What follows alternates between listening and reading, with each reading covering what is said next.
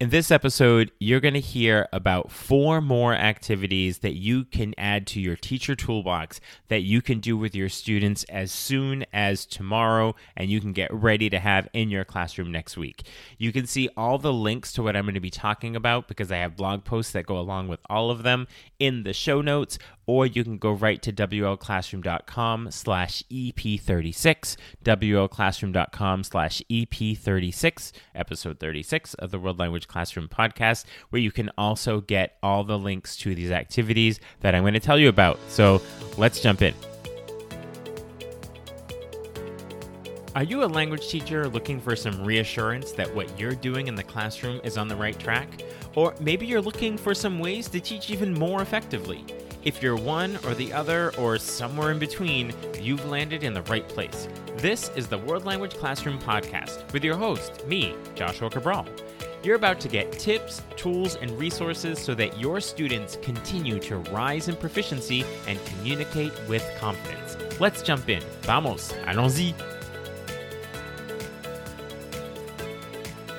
Hello, my friends. Bonjour, mes amis. Hola, mis amigos. Welcome to the World Language Classroom Podcast. I am Joshua Cabral, and thank you so very much for being here to look at your teaching each week and to really find those best ways to be teaching your students in your classroom. Just make sure that you are liking or subscribing, whatever the app is asking you to do, that you might be listening to this episode on, so that you get podcast episodes every Monday when they come out of the World Language Classroom podcast.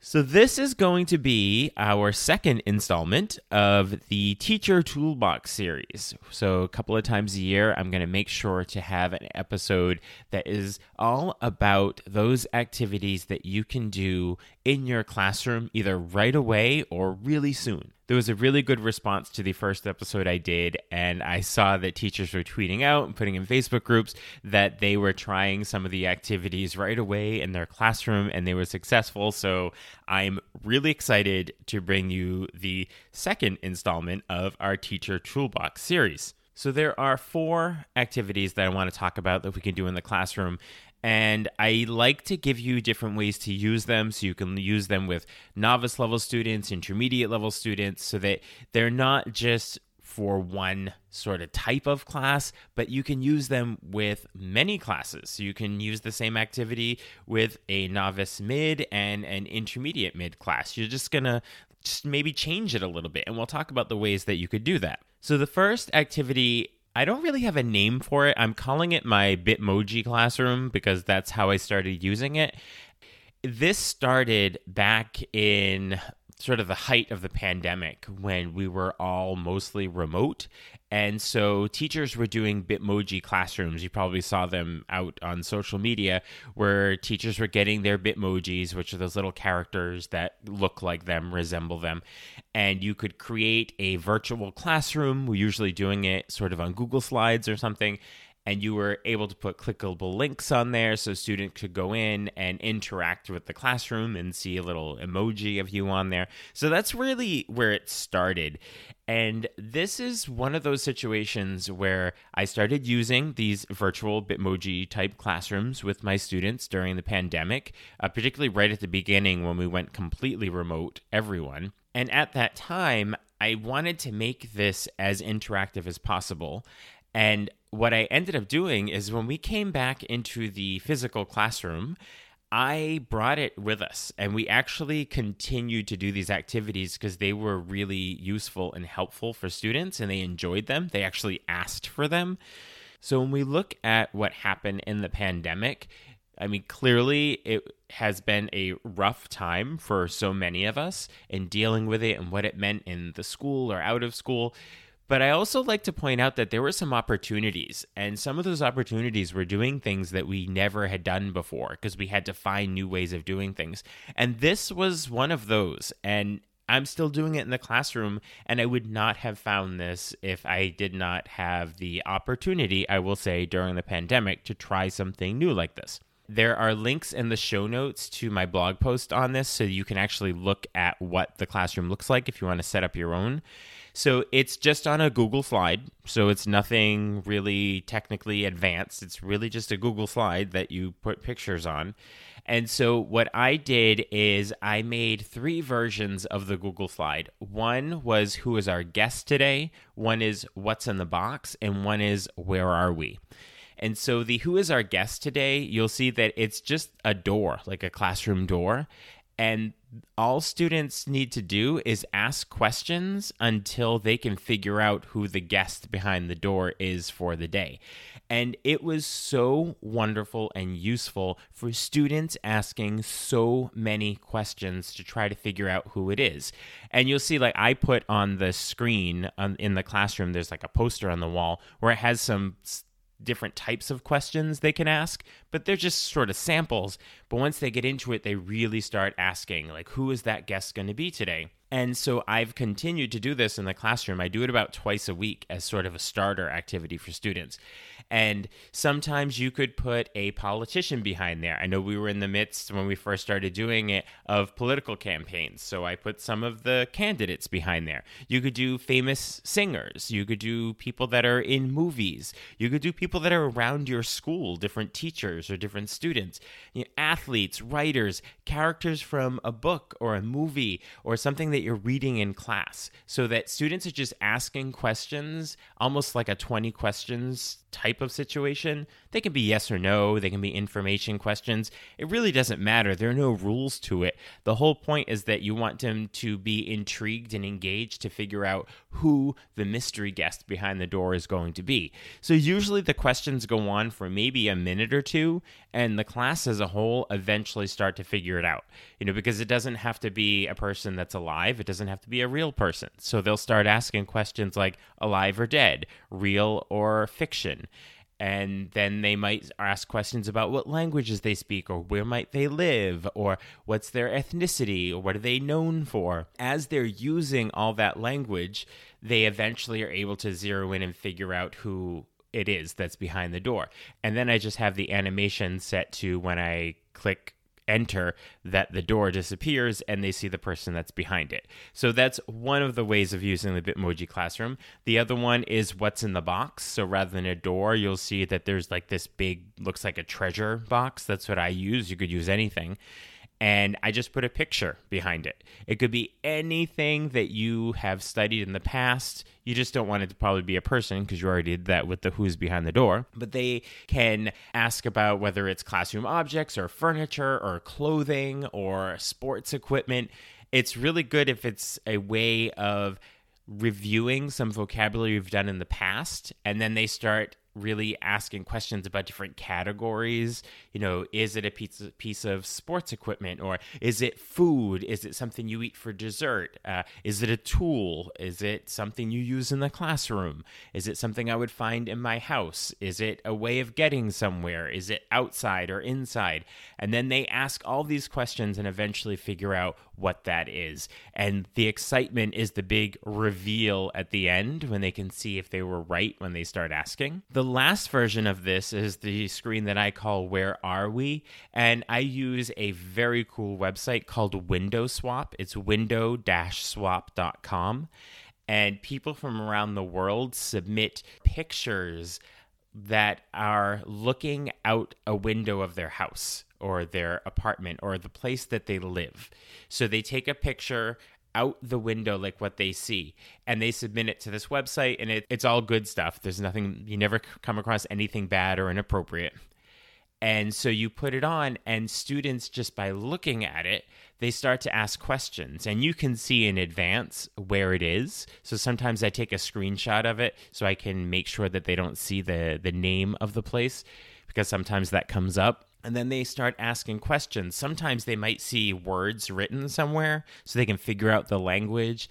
And then they can start asking questions about the weather or what you might do there. And then once they figure out where it is, then we go a little further and we start creating a little story like who might live in this place? Who wouldn't live in this place? Do you think there are children? Do you think it's a family? But it's all based on this just looking out into the world um, through somebody's window.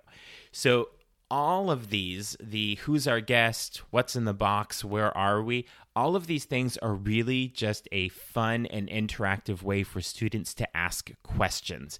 They ask a lot of questions that begin with yes or no and then even more informational questions. So it's it's just a really fun and engaging way and you might even ask students if they want to send you pictures or suggest people to put behind the door and to put in the box that they're guessing and then they're the ones that will answer the questions of their classmates as they're going through. Really good class starters. I was doing it every day for a while during the pandemic. It's a little old when you do it every day, but once or twice a week, it can get pretty exciting and the students do enjoy it. And it's a way of using the target language for students to ask questions. So, another activity that goes along with that is another one that I call also Guess Who. Now, this one does not involve technology. And again, there is a link to my blog post about this with some visuals also in the show notes.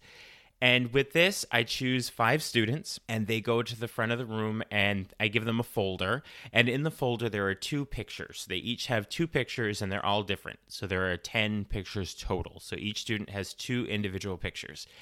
Now, the rest of the class has to figure out by asking them questions who has which pictures. So they know in advance that there are 10 pictures of these things. So you'll see that I give them a sheet of paper where it has the 10 pictures across the top, and they will write the students' names down the left hand side of the piece of paper so that they can keep track for each object. So if I ask a student, do you have the pencil? Say it's all classroom objects, and the student says no, then they will go to the column under pencil and that student and put an X there because they know that's eliminated. It's not that person. So going through, say, let's just go with classroom objects again. Every time a student in the class asks a question, then they answer either yes or no. They mark that on their sheet. So if they get a student who says, Yes, I have that, then they mark no for everyone else because they know there's only one person out there that has it. And then it becomes this strategy and it's this process of elimination and getting there.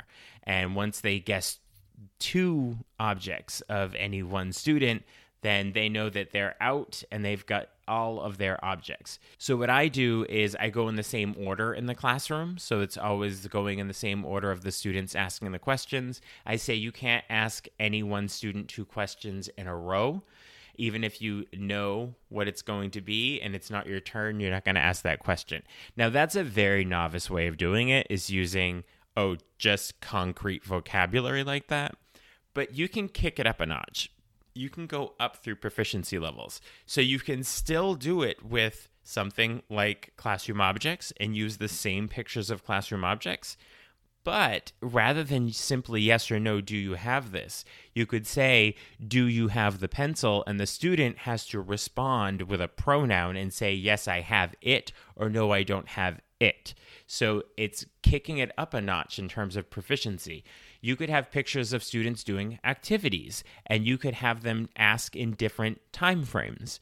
Are you doing that right now? Did you did you take a walk yesterday? Are you going to eat at a restaurant tomorrow? So even though they're just pictures of activities, depending on the proficiency level, you can have students engaging in this at different in different time frames you could have them using reflexive verbs or something like that. Um, some that are reflexive, some that aren't, so they get used to the interplay between them. But the whole point of it is they're engaging and they're trying to find this strategy to figure out who has what pictures, or it could really be anything. It could be uh, pictures of weather. It could be days of the week. It could be anything on there that are a starting point and then the prompts and the way you have them ask the questions is what's going to move it up in the proficiency levels.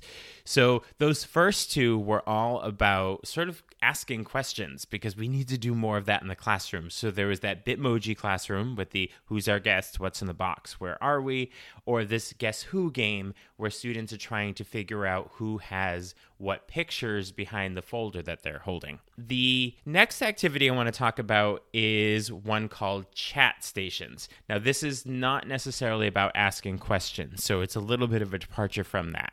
And this idea originated with Jennifer Gonzalez at the Cult of Pedagogy, wonderful website. She does wonderful work with teachers, not specific to language, just education in general.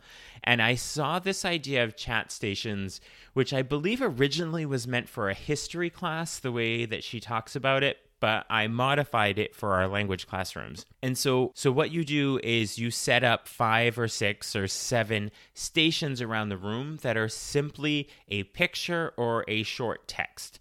That picture could be a picture of something that you're studying, it could be an ad, it could be an authentic resource, or it could be a short excerpt of a chapter that you're reading or something that you saw on social media, but something that the student's going to engage with. So you'll have at each station to start, you will send groups of two or three, depending on how many you have in your classroom, and you're going to give them a prompt to engage with whatever that image is that they're seeing.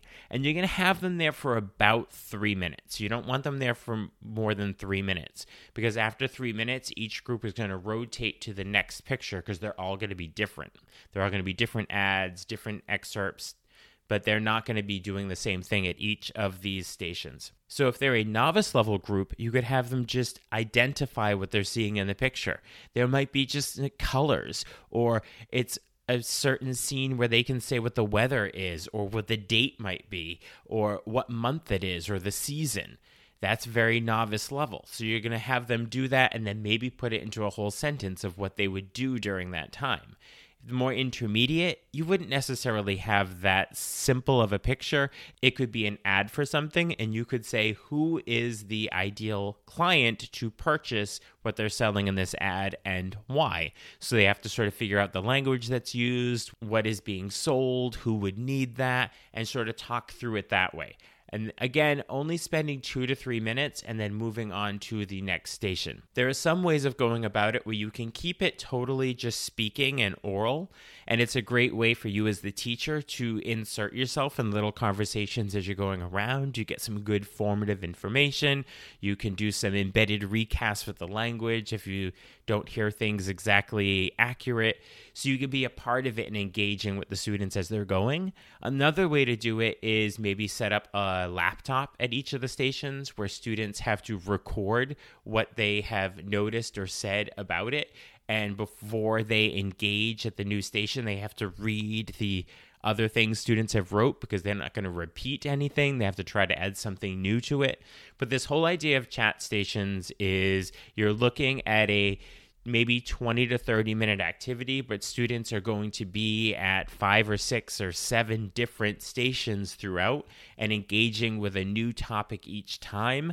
But it's the same sort of prompt. And by the time they get to the third or fourth one, they've had some great practice with it, but then they're doing it with new content rather than doing the same thing each time. So that's chat stations. And again, that is also going to be in the show notes uh, the blog post that I have about chat stations and using those in your classroom. The last activity I want to talk about is zut or caramba, as I call it. Uh, but it's whatever the word is in your language that means like, oh, shucks, darn it, shoot. And so in this activity, you want to start by having about 30 to 35 pieces of paper. And I'm going to use the classroom object example again, and I'll talk about higher proficiency after.